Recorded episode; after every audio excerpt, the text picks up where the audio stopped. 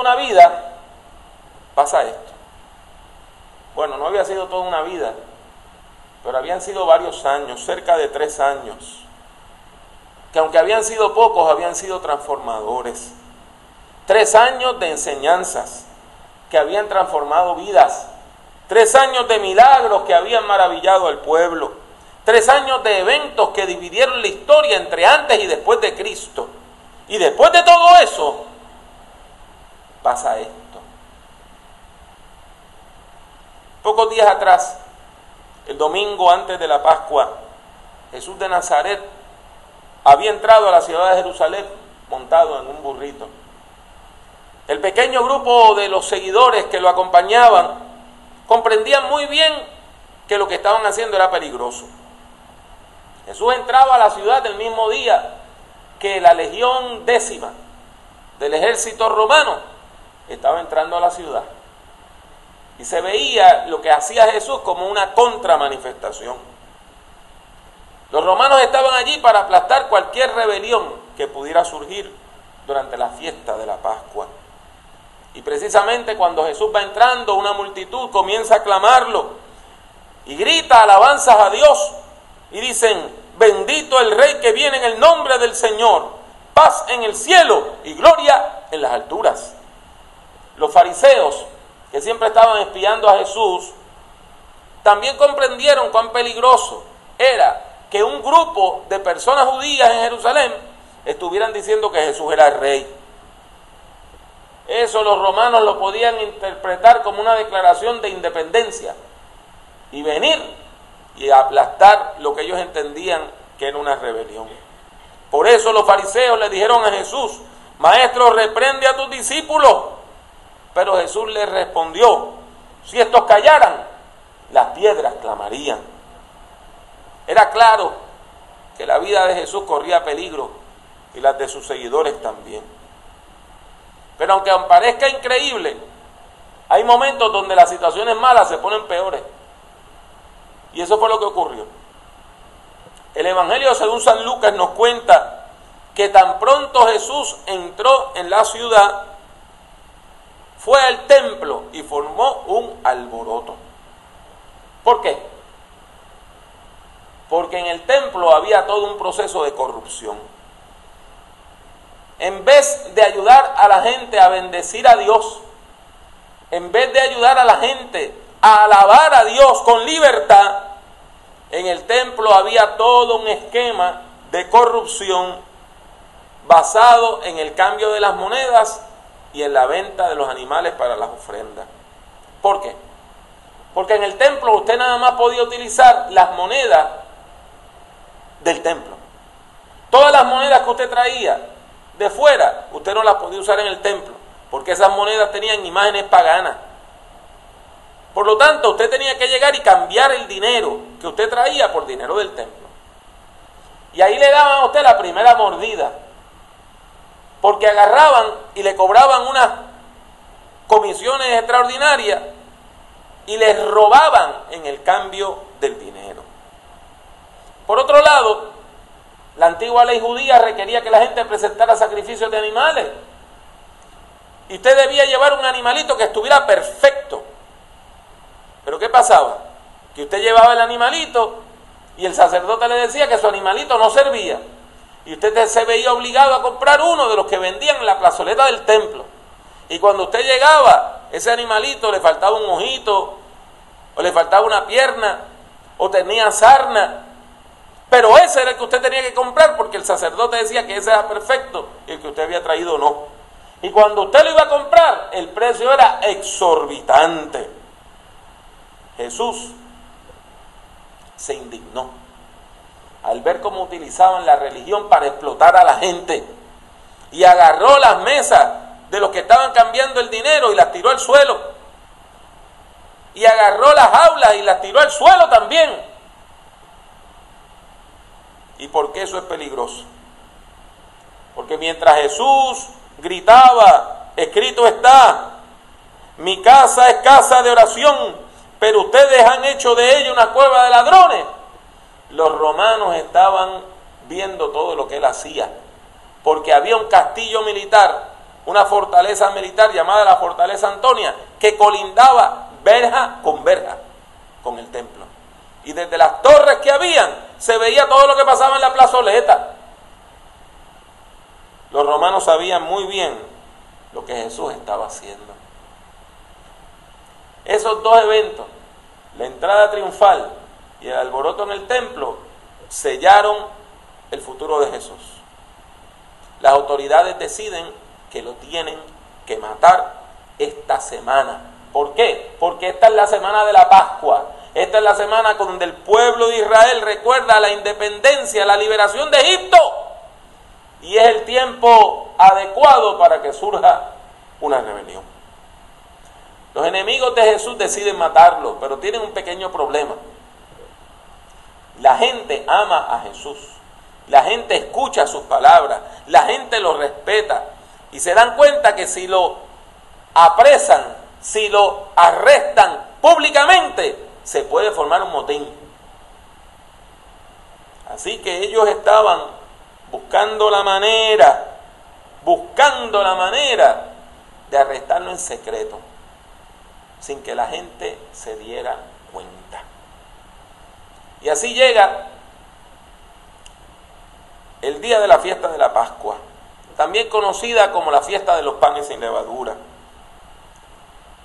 celebrando esa liberación gloriosa del pueblo que una vez fue esclavo, pero Dios lo llevó a la tierra que fluye leche y miel. Y todo esto, todo esto, todo esto explica por qué los sumos sacerdotes y los escribas buscaban la manera de matar a Jesús conspiraban en secreto para, contra él. Querían arrestarlo lejos de la multitud porque temían que el pueblo saliera a defenderlo. Las autoridades necesitaban, como dice en América Central, una oreja, un informante. Pero esa persona tenía que formar parte del grupo de Jesús. Necesitaban que alguno de los discípulos, de, aquellos que estaban cerca de Jesús, se virara en contra del maestro y les dijera dónde es que él pasaba la noche, dónde es que él estaba en las horas más calladas para poderlo allí ir a arrestarlo sin formar un alboroto. Y en esa coyuntura que entra en escena un discípulo que hasta este momento en el Evangelio de Lucas no ha figurado en nada se llamaba Judas. Pero Jesús tenía dos discípulos llamados Judas. Uno llamado Judas Tadeo. Y el otro le, llamaban Judas Iscariote. ¿Qué quiere decir eso? Ish en hebreo quiere decir hombre. Y Keriot es una ciudad de Judá. Así que Ishkeriot quiere decir el hombre de Keriot. Lo que está diciendo es de qué pueblo venía. Judas, el que venía de la ciudad de Keriot. Es bien interesante que de acuerdo al relato bíblico, el único de los doce discípulos que no es Galileo es Judas, que viene de Judá, que viene del sur. Hasta ese momento, Lucas no ha tenido importancia alguna en el Evangelio según Digo, Judas no ha tenido importancia alguna en el Evangelio según San Lucas. Solamente se menciona en el capítulo 6, versículo 16, donde se hace la lista de los discípulos y se menciona a Judas Iscariote. Sin embargo, aquí, en el capítulo 22, de momento ese discípulo oscuro salta a la prominencia. Dice Lucas 22.3 que Satanás entró en Judas y que esa presencia maligna en su vida fue lo que lo motivó a hablar con los principales sacerdotes y con los jefes de la guardia para acordar con ellos cómo les entregaría a Jesús. Hacía falta que uno de los discípulos se apuntara en la lista de los traidores y uno levantó la mano y dijo, aquí yo estoy. Y ese fue Judas Iscariote. Fue donde los enemigos de Jesús y ellos se alegraron y acordaron con él darle dinero a cambio de la información. Y dice el versículo 6 que Judas aceptó voluntariamente y comenzó a buscar el mejor momento para entregarle a Jesús a sus enemigos sin que el pueblo lo supiera. Note eso, sin que el pueblo lo supiera, a espaldas de la gente. El evangelista no nos explica qué motivos tuvo Judas. Hay personas que han especulado, hay personas que han dicho, bueno, lo que pasa es que él se sentía solito entre tanto Galileo, porque él era de Judá. Y hay otras personas que dicen que él era ladrón, en otros evangelios dicen que él sustraía del dinero porque él era el tesorero del grupo. Pero el hecho es que el evangelio de Lucas no nos explica por qué. Pero yo le voy a decir algo, que pudo haber sido cualquiera de los doce. La situación estaba peligrosa. Ellos no eran bobos.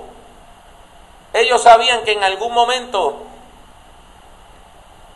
Jesús iba a ser arrestado porque él decía cosas que las autoridades no querían escuchar. Y con esto del alboroto en el templo, ellos sabían, ellos sabían que los romanos los tenían en la lista negra.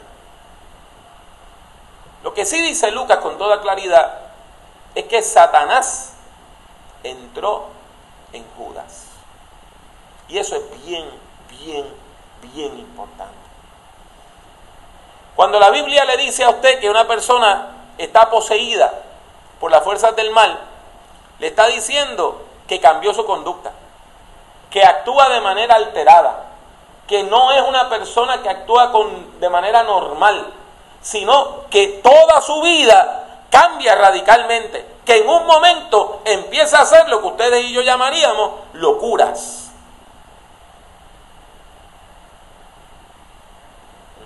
Por lo tanto, podemos pensar que dentro de todo, Judas había sido uno más del grupo, hasta que Satanás entró en él. ¿Y cómo sabemos que entró en él? Porque su conducta cambió radicalmente, empezó a actuar de manera extraña, haciendo cosas que no compaginaban con lo que debe ser la conducta normal de un ser humano.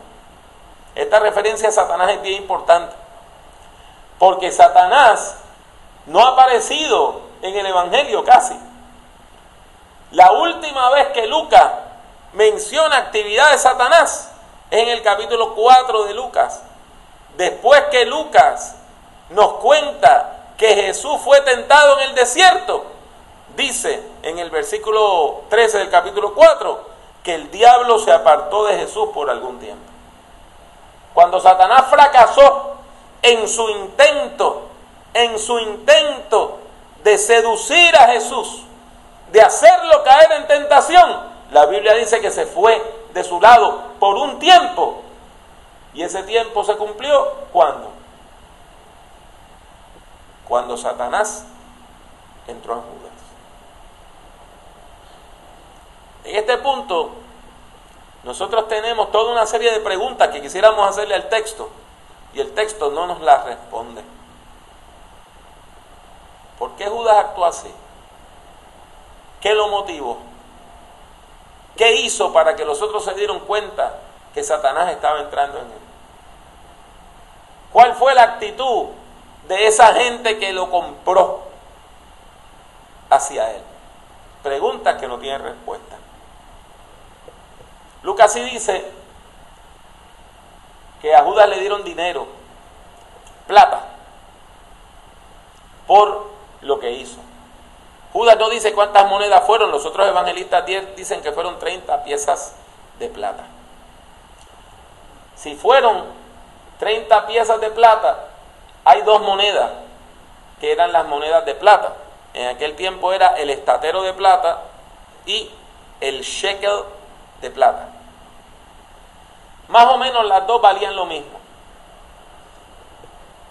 Cuatro dracmas, o sea, cuatro días de trabajo de un soldado.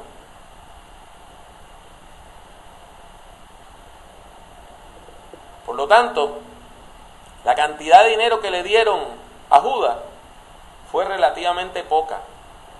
Más o menos el salario que un obrero se ganaba en cuatro meses de trabajo. ¿Cuánto usted se gana en cuatro meses de trabajo? ¿Cuánto se gana una persona normal que tiene un trabajo, no sé, de salario mínimo? 1.200, 1.300, 1.500 dólares al mes.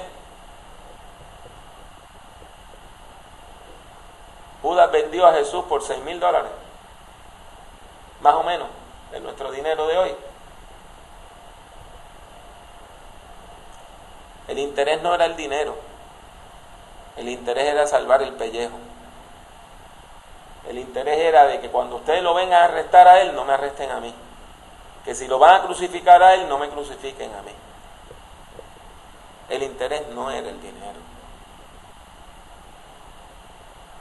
Judas lleva a la policía del templo hasta el jardín de Getsemaní. Una noche donde Jesús estaba allí orando, porque Jesús sabía que el fin estaba cerca. Jesús se había apartado con un grupo íntimo de tres discípulos y le había pedido que oraran con él, pero ellos, vencidos por el sueño, dormitaban. Y Jesús les dijo, velen y oren para que no caigan en tentación, pero aquellos no se mantenían despiertos. En medio de todo eso, llega Judas, acompañado con hombres que vienen con palos y espadas y lanzas. Se acerca a Jesús y le da un beso en la mejilla para identificarlo. Ese grupo pudo haber venido a matar a todo el mundo o arrestar a todo el mundo. Pero noten, Judas va y los lleva para que arresten solo a Jesús. Y Jesús lo mira y le dice, Judas, con un beso entregas al Hijo del Hombre. Lucas no vuelve a mencionar a Judas en el Evangelio. Lo menciona en el capítulo 1 del libro de los Hechos de los Apóstoles. El libro de los Hechos es la continuación del Evangelio según San Lucas. Y allí quien habla es Pedro. El apóstol Pedro está hablando porque los doce ya no son doce, ahora son once, porque Judas ha muerto. Y es Pedro el que dice que con la platita mala vida que se ganó Judas, compró un terreno. Y estando en aquel terreno, se cayó al piso y murió. Y sangró tanto que comenzaron a cambiarle el nombre al lugar y le llamaban el campo de sangre. Otros evangelios dicen que Judas se arrepintió y trató de devolver la plata, pero no se la aceptaron. ¿Sabe por qué? Bien sencillo, porque era dinero de sangre. Los mismos religiosos que le dieron el dinero a él, después no se lo aceptaron para atrás diciendo ese dinero es dinero de pecado. O sea, los que lo instaron a pecar, después le echaron en culpa que era un pecador. Y Judas queda sin honor. Él pasa de ser uno de los doce en la iglesia a ser un paria, alguien que la iglesia ve como un traidor y alguien que los que lo compraron también lo ven del mismo modo. En el fondo, Judas no es un personaje importante. Lo que es importante es que traicionó a Jesús. Lo importante es que Jesús fue traicionado. ¿Y por quién? Por uno de sus amigos, por uno de sus compañeros, por uno de sus discípulos. Lo importante es que Jesús fue traicionado por alguien que había caminado con él, que había comido con él en la misma mesa, que había ministrado, ayudando a la gente, hombro con hombro con él. Jesús fue traicionado por alguien que a pesar de estar caminando todos los días con él, descuidó su vida espiritual al punto que Satanás pudo entrar en él tranquilamente. Lo importante no es Judas, lo importante es que Jesús sigue siendo hoy traicionado. Cuando personas como ustedes y yo, hombres y mujeres de fe, que hemos comenzado a seguirle, descuidamos nuestra vida espiritual y terminamos cegados por las fuerzas del mal. Quiera Dios tener misericordia de nosotros.